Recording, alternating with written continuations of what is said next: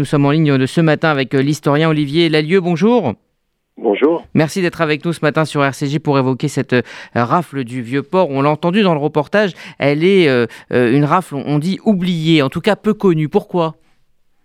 Bah, Elle est à la fois connue, hein, pardon de, le rappeler, mais en même temps, à l'image de ce travail de transmission nécessaire sur, sur la Shoah, son importance doit être rappelée et, et, toujours maintenu euh, vivant au-delà de ce qui a été fait les décennies présentes ou les années euh, précédentes.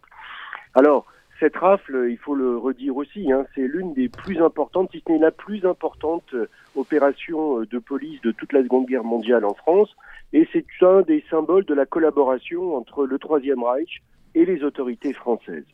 Euh, elle est impulsée au plus haut niveau euh, du Troisième Reich par Hitler et Himmler, et elle va se saisir d'un prétexte qui est euh, une série d'actions de, la résistance, d'ailleurs y compris accompli par euh, des femmes de la, de la FTP Moy qui vont vouloir frapper hein, des soldats qui occupent des soldats allemands qui occupent la ville depuis le 12 novembre 1942 et ils vont se saisir de ce prétexte et vont se livrer à une opération qui en vérité se déroule euh, du 22 au 29 euh, janvier 1943 et une opération qui est complexe, c'est-à-dire que cette action, elle vise effectivement à se, à se livrer à un ensemble de rafles, c'est-à-dire de contrôle, à la fois de contrôle d'identité qui débute dès le 22 janvier dans tout le centre-ville euh, de Marseille et à l'intérieur de laquelle, à l'intérieur de cette répression qui s'abat sur ces,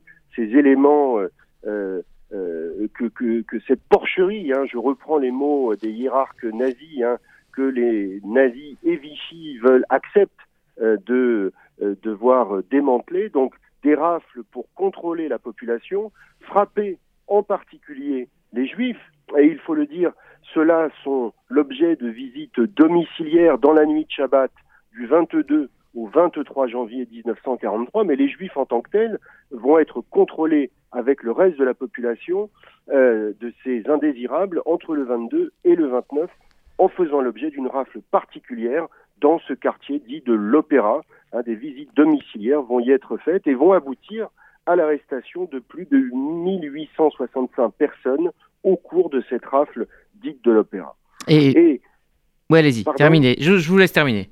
Et donc, si vous voulez, il y a à la fois ces rafles qui se poursuivent, qui frappent spécifiquement les juifs et qui vont aboutir à ce premier convoi qui part de la gare d'Arinque le dimanche 24 janvier 1943 au petit matin qui emmène euh, euh, là euh, 1642 personnes, dont 782 juifs, vers le camp de Compiègne. Les juifs vont y être isolés, transférés début mars 43 euh, à Drancy et de là déporter, euh, notamment euh, dans, les, jours qui vont suivre immédiatement, les convois 52 et 53 vers le camp de Sebibor, d'où il n'y aura aucun survivant. On est là au cœur du symbole du génocide, il faut le rappeler.